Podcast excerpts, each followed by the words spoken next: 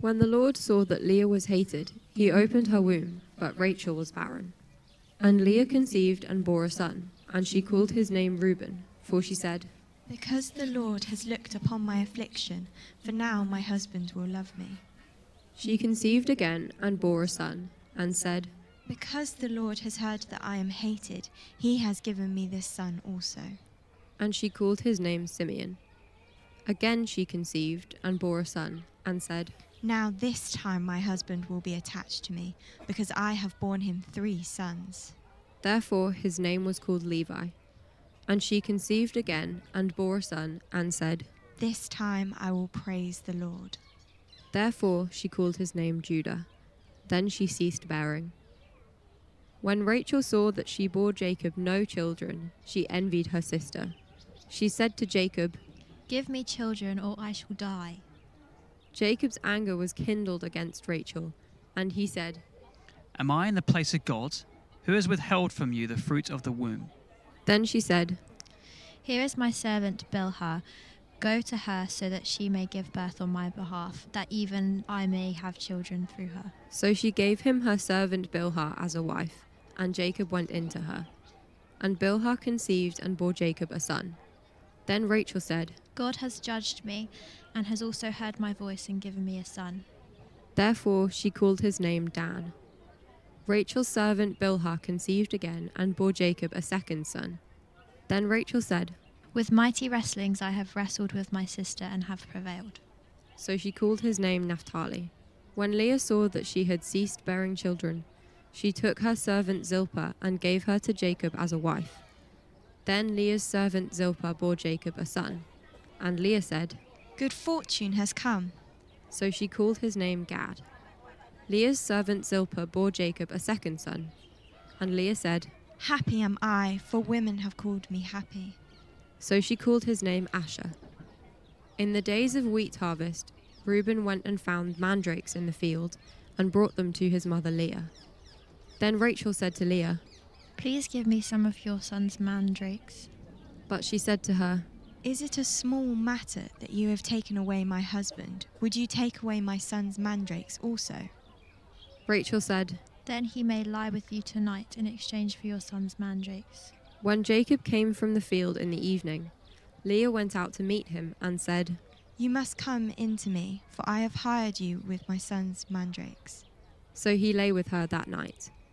And God listened to Leah, and she conceived and bore Jacob a fifth son. Leah said, God has given me my wages because I gave my servant to my husband. So she called his name Issachar. And Leah conceived again, and she bore Jacob a sixth son.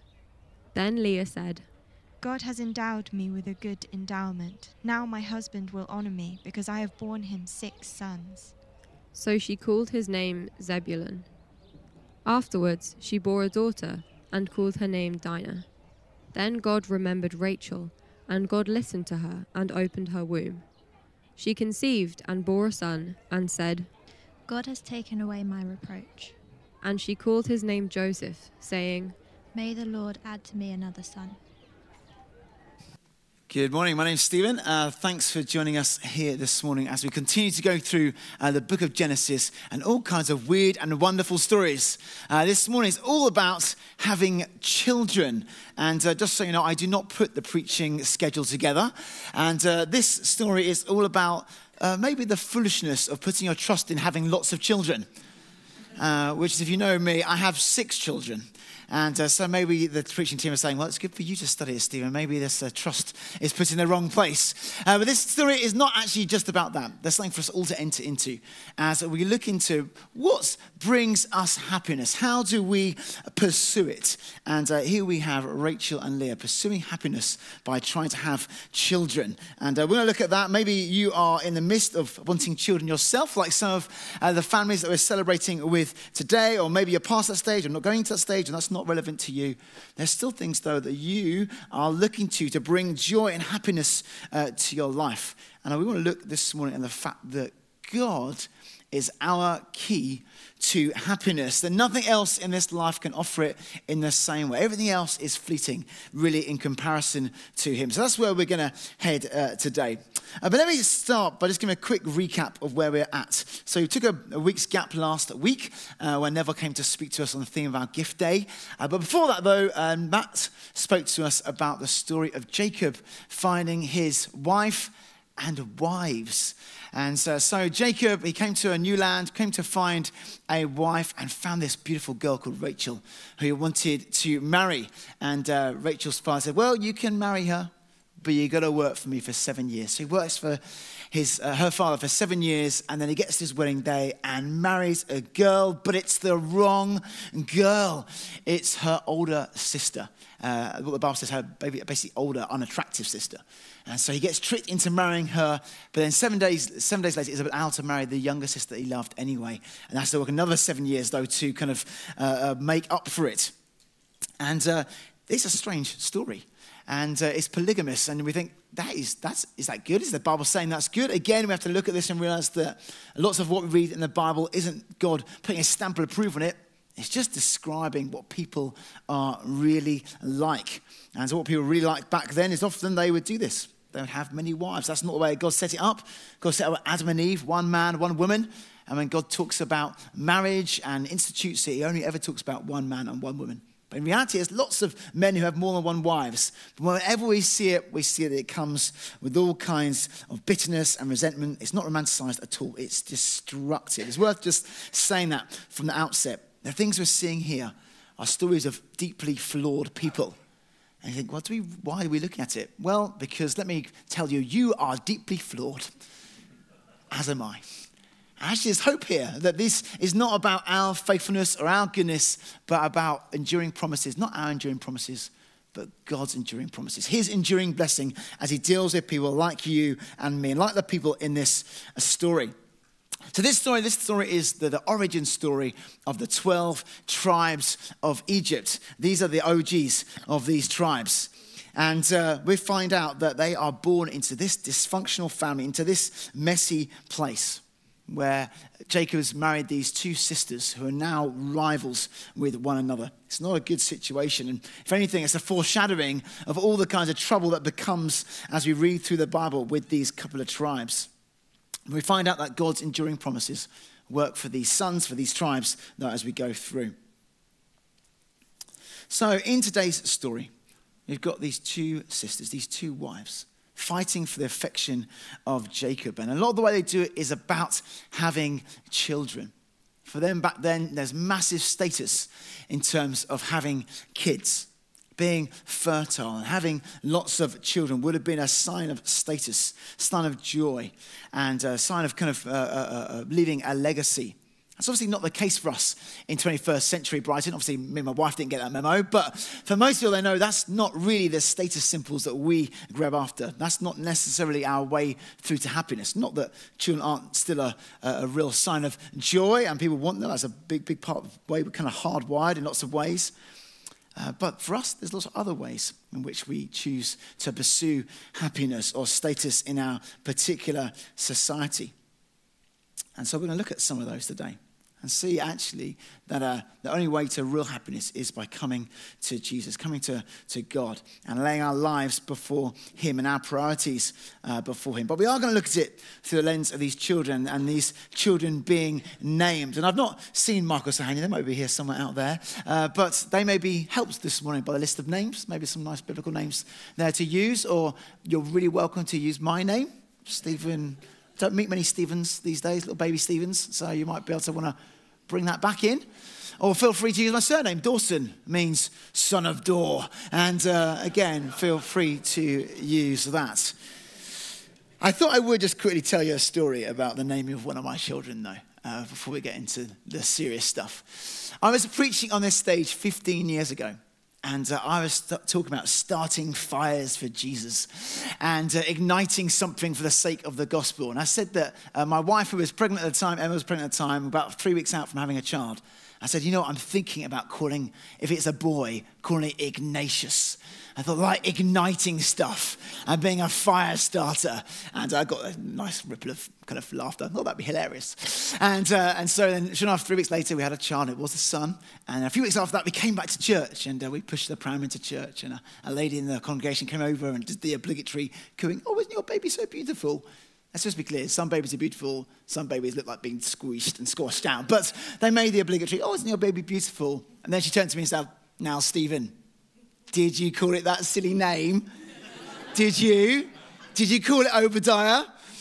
And I said, "Oh, you mean Ignatius?" That's what I preached about three weeks ago, because we've already got an Obadiah. That's number two here.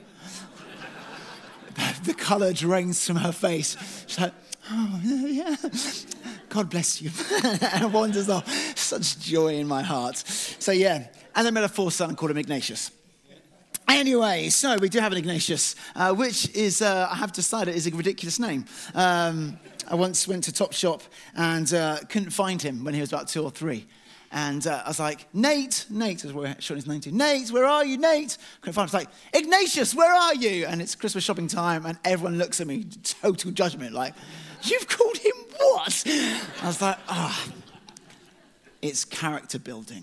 It's character building. So anyway, so name your children well. I think these guys have done well. Okay, anyway, so it's not just about kids this morning, it's about all kinds of roots uh, through. But let's look at these two women's rivalry. Let's look at the fact that their pursuit of happiness, their route through having children, is actually quite destructive because that's the thing they aim at. They're not looking to necessarily honour God. I think we can say their only motive was for status. But it's very clear as we look at this that that is a big part of it. So let's start by looking at Leah. Now, Leah, she's had a pretty hard deal. The Bible kind of names her as not that attractive. She's kind of, her husband's married her, but only because he's been tricked into it. You think, man, she, that's, that's a pretty hard uh, kind of hand to be dealt. If anyone deserves some happiness, she probably does. She's unloved. The Bible says she's hated here. What strong language they, there is there. She just clearly wants just someone to love her. Something that we can all relate to. Someone just to care for her. Someone to show her some affection. Show her some honour. Her father's tricked a man into marrying her. She's now married to a husband who doesn't really want to be with her. We can sympathise with her. But how does she respond to that? She responds by desperately trying to win the affection of her husband. And we can see this. There's a way, the way that she names the children are kind of commentaries of what's going on in her mind and her heart at these points. So she has her first son, Reuben, and she calls him Reuben. So it kind of means, "Now my husband will love me." Actually, how a child's like, "No, now my husband will love me." It's like, "Hey, husband, just in case you need a clue about why I'm, I'm naming it this. I'm naming it this because I want your love." Later, she calls another one of her children, Levi. "Now this time, my husband will be attached to me." So obviously the first time's not worked. So she's still pleading in her heart. "Maybe my husband will love me now because I've given him this another son." And when she has her sixth son, she says, "God has endowed me with a good endowment. Now my husband will honor me because I've borne him six sons." How many sons, how many children do you need to have before your husband gives you affection? Her motive here is, you know, it may be to have children. Children are a blessing and good. But there's definitely something in here where she wants to win the love of someone else. She wouldn't be the last person to have a child just to put some life back into a relationship. Lots of people kind of think, maybe I could put a spark back into my marriage by having a child with this person. Maybe that'll keep the, the marriage alive. But whether it's children or other things, trying to win people's affection through certain actions isn't real love. It doesn't really, really lead to real happiness. And there's all kinds of ways that we do this as people, isn't, isn't it? Sometimes it's just parroting a particular viewpoint. Hey, if I just match up with what that person thinks, maybe they'll think more of me. Maybe if it's a parental relationship, maybe if I pursue this particular line of education or career, I'll get my parents' approval. Maybe it's sometimes failing to even challenge the actions of other people just to make sure they still think well of us. The reality is valuing the love of someone as a route to happiness is not a lasting plan. Pleasing others is like serving a very fickle God. Making that the thing we worship and serve and go after, it's a dangerous place to be. If the love of another is based upon how you are acting, how you are speaking, the things you're pursuing or not pursuing, it actually means that it's just based upon something that can be taken away in a moment. What if that person, what the thing that person wants changes? Can you change to meet it? Or what if you can't keep up with it? What the thing they want, is their love only based upon that? That's not the kind of love the Bible describes. The Bible describes faithful love. They're based upon God's love for people. If we seek people's love for our actions or by our words, it can twist our actions and twist our words. Think, okay, what do I need to do to earn this person's love? Well, I'll do this. It's a slight compromise maybe on things I believe or think, but best a little compromise. But sometimes those compromises can creep and creep and creep to the point maybe that we're being abused by the, some of the things that we're being asked to do. Or get into an ugly place of doing things that we never really wanted to do. That we see that with Leah. She starts this rivalry with her sister and treats her badly. I don't know what the kind of relationship they had growing up, but now their relationship is really tainted by this rivalry, by her trying to pursue Jacob's love for her. She's shunning everything to do with her sister. There's anxiety and constant looking for, just, is this man going to love me? When you are in that place, you give yourself massively into the powers of other people. What they think, what they will say about you. It is not a good God. It's not a great way through to happiness. It's not the way that God is with us. God, it says, loves us as we are. Loves us too much to leave us as we are, but he loves us as we are. That's a bit about Leah. What about Rachel? Rachel, well, she didn't need the love of Jacob. She already had it perfectly. She already had it. In the last story, we saw that Jacob served seven years for Rachel. And they seemed to him but a few days because of the love he had for her.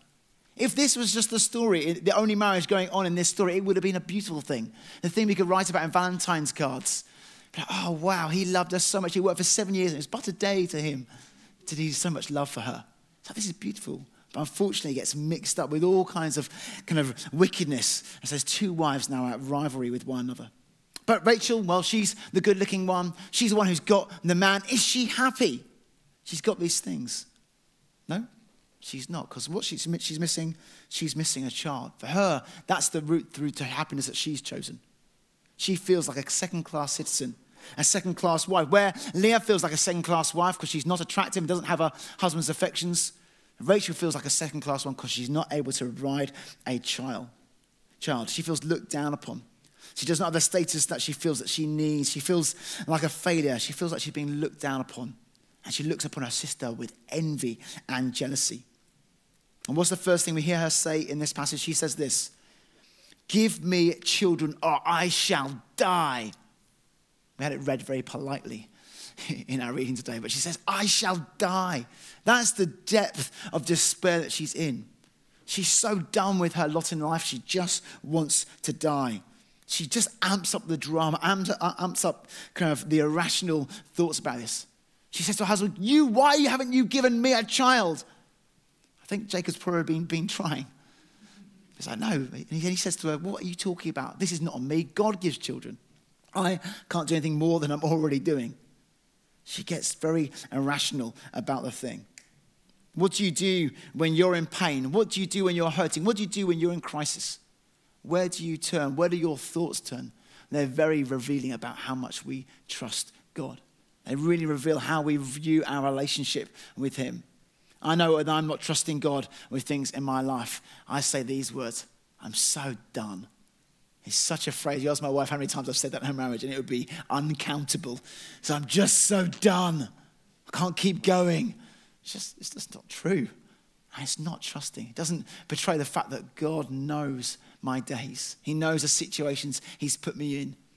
Last term, we looked at the book of James, talks about us being in trial and difficulty, and actually that being a good thing for us, making us more like God, putting perseverance and maturity in it on us.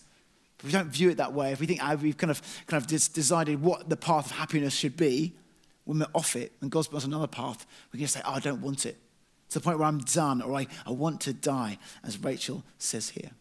We're not unsympathetic to Rachel. Not being able to conceive is a painful thing. That's the journey that I know people in this church have faced and are facing. I don't want to belittle that. There's also other situations that people in that are genuinely very tough and difficult. Genuine crisis, genuine pain, genuine hurt. But an opportunity to say, okay, where do I land with that? Do I trust God? If I'm reliant on that path to play out for my happiness, it may never, you may never be happy. It may never play out the way that you want it to. Our ability to control events, control other people is so limited. Surely happiness, therefore, must be found in a different route. A bit later in this story, we see that Rachel, in her desperation, gets into a bizarre situation. Leah's eldest son, Reuben, young boy at this point, comes back from the fields carrying some flowers, carrying some mandrakes, it says, which are kind of a symbol of kind of superstitious, superstition around fertility, essentially. And uh, Rachel sees them and thinks, oh, maybe I can get a child by superstitious ways. I'll get hold of these mandrakes. She says, so she says to her sister, give me your son's mandrakes. And Leah looks and thinks, ah, oh, she's pretty desperate. I wonder what I can get out of this. And she says, well, you can have those mandrakes, but you have to give me our husband, Jacob, to sleep with tonight. And Rachel in desperation says, okay. She trades the intimacy with her husband for this superstitious plant. It's as ridiculous as that. And sure enough, Rachel then goes to Jacob and says, hey, Jacob, I bought you tonight. And uh, Jacob goes along with it. I read one commentary that kind of Uh, kind of lauded Jacob for that. Well, I'm welcome, well, I'm Jacob for going along with that plan, trying to make peace. Thinking, what are you talking about? This guy just sleeping with, or he gets that's two more wives, as we shall find out in a minute. Four wives he's sleeping with. I don't, I don't think he comes out well in this, personally. But he goes along with it. And what happens is Rachel has three more children. Sorry, Leah has three more children before Rachel has any. Rachel's traded her these mandrakes, traded her, sorry, traded her husband for these flowers to try and be pregnant. But instead what happens is Leah has more children and she still has none. In desperation, we can do all kinds of bizarre things. We're saying, my route to happiness is this, and I'll pursue it no matter what. Suddenly means that we do sometimes do no matter what. When I was thinking about this, I was thinking about people that I've kind of passed and counseled over the years, even my own story a bit, to be honest with you. So that money can be like this. I think money sometimes think something we can pursue, thinking that is the way to happiness. Just more wealth or just a bit more comfort sometimes. We fool ourselves. I'm not being greedy. I just need some more to be comfort, comfortable, to be in a happy spot. That leaves us doing all kinds of bizarre things. I always think gambling. Gambling, every gambling organisation is absolutely stacked against the gamblers. I always think about Ladbrokes. So literally, lads who are going to be broke. It's like, it's there in the name. I look at it. I do. I've had I've had to counsel people to bat, self-ban themselves from that place. Like, are you stupid? It's irrational. You have wasted thousands and thousands and thousands of pounds going in there. You must self-ban yourself, like, everything you can. I've seen people do it. Like, irrationally, literally spend over a decade of their lives trying to gambling, trying to get out of their situation by putting money into gambling shops. It's literally stacks against you. The odds are not in your favor, but you go and go and go. So maybe that seems quite an obvious way. But workaholism, here's another one. I mentioned it again recently. We think, oh no, I can just keep climbing that ladder, work a few more hours, get some more money. Not realizing the detriment that it does to yourself. Self-worth, to your mental health, your physical health, to your relational health often. It's like, does that really lead to goodness and happiness? Does anyone get to the end of their life and think, wow, I just wished I worked a few more hours? Money is not a good God. Happiness itself is not a good God. If that's the thing you pursue, you end up doing irrational things. Only God can be God. This story is another example of a family trading things that shouldn't be traded. Trading things that should be above trade. We saw this with Jacob and Esau, trading their birthrights. Here, trading the intimacy with a husband for the sake of happiness. It's not good. So separately, these sisters, they take some, kind of go down some dark paths in terms of um, seeking happiness. At least the irrational actions, anger, suicidal thoughts, being taken advantage of, and all kinds of people-pleasing. There's other features of their pursuit that are also bad. They start using people for gain. Rachel and Leah, we saw in the last story, they're almost treated like objects in terms of where they're bartered with their father and uh, kind of get married off. But here, they're now doing the same. They're taking their, their, their servant girls, Bilhah and Zilpah, and they're like, okay, I'm so desperate to have children. I'm going to get them married to Jacob as well. Jacob now has four wives. And so the children that these servant girls have can then be attributed to their little household. And she says, yes, great, I can get these two. I can't, can't get pregnant, so I'm going to get this servant girl pregnant. And then they're going to kind of be my kind of children in proxy. And then, then uh, Leah does the same. Just using these servant girls as an opportunity to get ahead in this weird rivalry and competition. We could be the same. We're trying to pursue someone. Suddenly we step over people or step on people to go after the thing we want. Maybe family, maybe friends, maybe people at work. What about pride? Rachel, when she finally has her first child by her, uh, by her servant girl, Bilhah, she says, with mighty wrestlings, I have wrestled with my sister and I have prevailed. I have won. So what have you won? How silly. All we've done is war- made the rivalry worse. And you've just got pride, pride proudful. It says that Rachel is beautiful externally, but this pride, this shows something of ugliness of heart. Both only have temporary relief even when they have the children. Leah keeps having them and having them and having them. How many children does she need before she gets the love that she actually wants from her husband? And even Rachel, when she finally has a son, right at the end of the story, she calls him this. She says, she called his name Joseph, saying, may the Lord add to me another son. What a strange thing to say. And finally, she has this child. You surely think, praise God, I finally have a child. She's not, no, I've got one, now give me another one. How often the things we pursue in life we get hold of, and always all it really makes us is want some more. I always think it's with any, whenever, whatever gadget I ever get, I, I'm quite into gadgets. I get gadget, get a new phone. It's like, this is great. It lasts, you know, but a fraction of the time. And then further along I go into life, I'm like, you know, what was like a good kind of month of like, wow, this is a really cool phone. I'm going to show everyone. It's like, it's now like a couple of days. Like, nah, it's just like the other old one. These things don't last. They don't fulfill us. We just want more.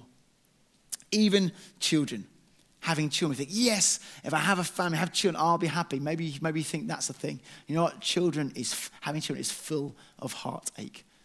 It really is. Just so you know, it's not easy.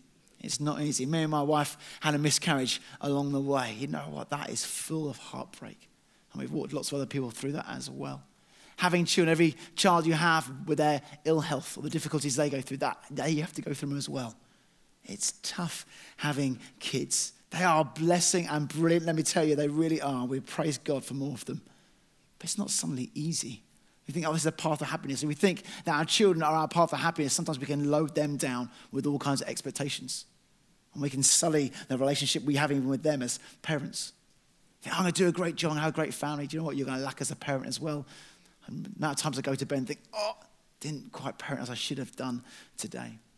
So, I've told you lots of kind of disheartening things about paths to happiness. So where do we go? These sisters got it wrong in their pursuit. But how, or more to the point, what should then we pursue? Well, this passage does give us some hints, but it doesn't really tie up nice, kind of nice theology for us in this whole passage, in this kind of verses from start to finish. Like, okay, this is how it didn't quite work, this is how it should work out. Thankfully, as we look at the Bible whole, there are some great answers for us to look at. But even in this passage, when Leah has her fourth son, Judah, she says this, this time I will praise the Lord. Where she'd been looking for the praise of her husband, where she'd kind of elevated him, she suddenly gets it right. She's like, no, you know what? This time I'm going to praise the Lord. I'm sure some peace came in her heart at that point. Suddenly the comparison of looking left and right was gone, looking for some status. Now she's like, God, I'm looking to you, and it's different. We see this played out, kind of this kind of teaching played out more explicitly in the New Testament, where Jesus teaches what we should pursue. What should we seek? He says this, seek first the kingdom of God and his righteousness, and all these things will be added to you. When we seek God, that's the place of true and lasting happiness. And he's not talking about surface level happiness that's based upon circumstances or the situations we're in, but a deep sense of joy that, that exists when being connected with him. We see in John fifteen this wonderful image of Jesus being this vine and those who connect with him being strengthened and receiving courage and encouragement and becoming fruitful. And he says, these things I have spoken to you, that my joy may be in you and that your joy may be full. It's a joy that is full and deep and goes into all areas of our lives. Where we're worried, where we're anxious, where we're pursuing happiness or comfort in things, God says, no, look up. Come and trust in me. Seek me, and I'll give you joy that comes from within. It says elsewhere, build your house upon my teachings, upon my life. It's like building a house upon a rock. That when, not if, but when the storms of life come, you will not be shaken. You will not fall off course. He's not promising that life will be easy. Becoming a Christian is not easy. Life does not become easy, but you can know joy. I know many brothers and sisters in this church who've been through devastating, difficult times, but still had a depth of joy that's existed throughout. peace that surpasses understanding, peace that surpasses the situation that they found, in, found themselves in. Why? Because they stayed connected to Jesus. They found that he is a good God. Let's quickly look at this good God. He is the giver of everything that is good in your life. It says here in this passage that he's the opener of the womb. He's the one who gives children. No matter the fact that Leah and Rachel are going about it in bizarre ways, having these children doesn't make those children any less of a good thing. Every child is a good, is good and a blessing from God. Every child is good and a blessing from God. I told my children recently, I said, you know, as a family, we believe that we don't believe in sex before marriage. We believe that's the way it's meant to be. And that's where children are best to be born. But let me tell you, if you ever find yourself in a situation where uh, you and your girlfriend or your boyfriend are, are find yourself pregnant outside of marriage, you know what? Don't even think for a second about aborting it. Because that children is still a blessing. And I'll celebrate the day you tell me about it. Just to be really clear with them. I'll say, you know what? Don't abort a child. God loves children. God hates abortion. He doesn't like the killing and murdering of unborn children. That's a pretty strong thing to say today in our, our age and our society, but it's true. So I say to you, maybe you've had an abortion, you've been involved in that. You know what? God's grace is for you as well. Okay, I'm gonna say strong things on both sides. You know what? God loves you and knows the situation you may be in. That's your story. We'd love to help you know God's forgiveness and grace. But God loves children. They are a good thing from him. In fact, every good thing the Bible tells us comes from him. Sometimes we can think the good things in our lives are because we somehow did something. I often think about where I was born in the world and, and, and in the place of history and think, wow, I am so blessed. I'm so blessed to live where I live and do what I've done. And really, it's nothing to do with me. But by the grace of God, got I, that I should be born in such a place and time, into the family I was born in, given the opportunities I've been given. And in reality, that's the same for most of us. Any blessing in your life isn't really because you've made it. In fact, even the person who had the worst kind of dealt hand and went to the most amazing places, think, wow, some people have done really amazing things with the things they were given. But even them, their breath in their lungs is given by God. Even their next step and heartbeat was given by him. No one can take credit for their own life and they're good in it really. It's all from God. We also see in this passage that God is a good God in the way that he hears and sees and remembers us. God knows your name. God knows the hairs upon your head. He knows the things that you suffer and go through. Not one moment have you escaped his attention. That's what we see right at the beginning of the passage. We see he saw that Leah was hated and loved. At the end of the passage, he sees um, Rachel and remembers her. You do not escape God's attention. He knows your name. He sees your situation. He hears your prayers and does not ignore them. He also able to empathize perfectly with us. Here, Rachel and Leah did not have the perfect partner in, Ra- in Jacob. Jesus, he never had a marriage partner. Jesus never had kids. Jesus did, had, had very little status in the time in which he lived. Even the Bible even says that Jesus was not attractive. He doesn't have any of those status things. Whatever your situation right now, however bad it is, Jesus knows. When he came to earth, he came to walk in your shoes, to know the things you've felt and known, and he empathized and lo- empathizes with you and loves you. One of the things I've taken away from this passage that I've kind of enjoyed the most in one sense is that God blesses even when we don't ask in the right way. God gives these women ch- children, even though they do it in the most bizarre way in terms of going about having them, he still gives them children. Even though they moaned and complained and got into all kinds of rivalry, he's still blessing, he's still gracious to them. And it makes me think of these twelve tribes, these twelve kind of men. They grow up into these twelve tribes. And, and uh, later in the book of Exodus, they're saved from slavery and they're walking through the desert. And so you think, wow, they must be so grateful to God. Instead of being grateful, they moan and complain and say, take us back to Egypt. It was easier than being in the desert. We'd prefer to be slaves. Again, irrational. Basically saying, I wish we were dead.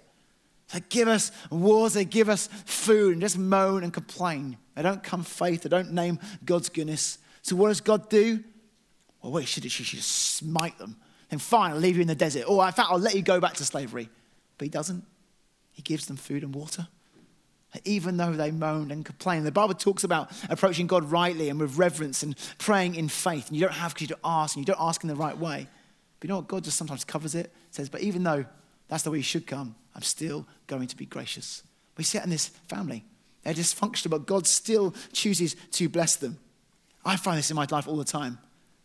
Not all the time, enough of the time maybe, where I find myself moaning, at God, moaning, not even at God, just moaning, and then God still gives it to me.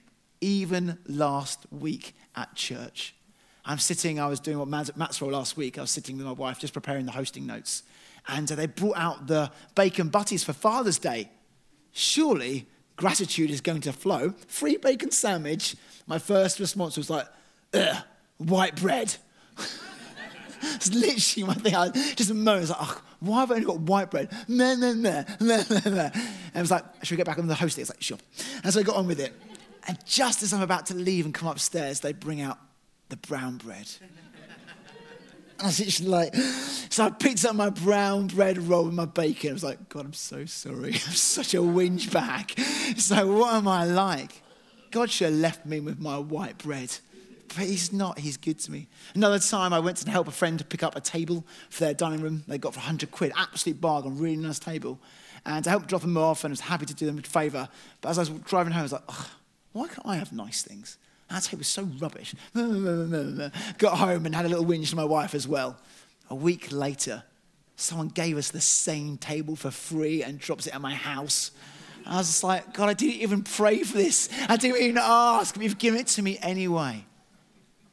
Do you know what? God knows your moanings and complainings and he hears them. You know what? And he doesn't shun you. He loves you and he's gracious and he's good. But don't live in your groanings and moanings. Why don't you this morning come and repent and say, God, I'm sorry. Thank you for all the good that's in my life. Thank you for being gracious, that you are a good, good Father. Thank you that you are the only one who could save me. We're talking about names this morning. Jesus' name, what does it mean? It means Savior. Save us from our sins. You know what? We often just talk about the comforts and happinesses in our life. This life is fleeting. It is short compared to the length of eternity. You know what? Your happiness is already secure in Jesus if you are a believer here today. Jesus comes to save us from our sins, save us from ourselves, save us from our moanings and complainings and our false paths that we wander down. And uh, if you don't know him, he's calling you today. So come and know true happiness in him. Doesn't mean this life will be easy, but you can know a depth in this joy and also a hope for tomorrow, being with him in perfection, where everything that is wrong will be made right. Let me pray for us. Heavenly Father, thank you uh, for these bizarre stories, uh, Lord God, that show that you're happy to get into uh, our lives, into our flawed, dysfunctional lives and all kinds of wrong thinking and pursuits, Lord God, and that you're still gracious. You're still good to us. And I pray the person who needs to hear that most this morning, I pray that it lands on them. Let them know that you are good, that you are full, and bring peace and joy into their lives, Lord. I pray as we, even as we come to the tables, Lord God, I pray as we come and just repent. Thank you that we are forgiven by Jesus, by his death upon the cross, that salvation is ours through him and him alone, uh, Lord God. So just pray, please help us now. In Jesus' name, amen.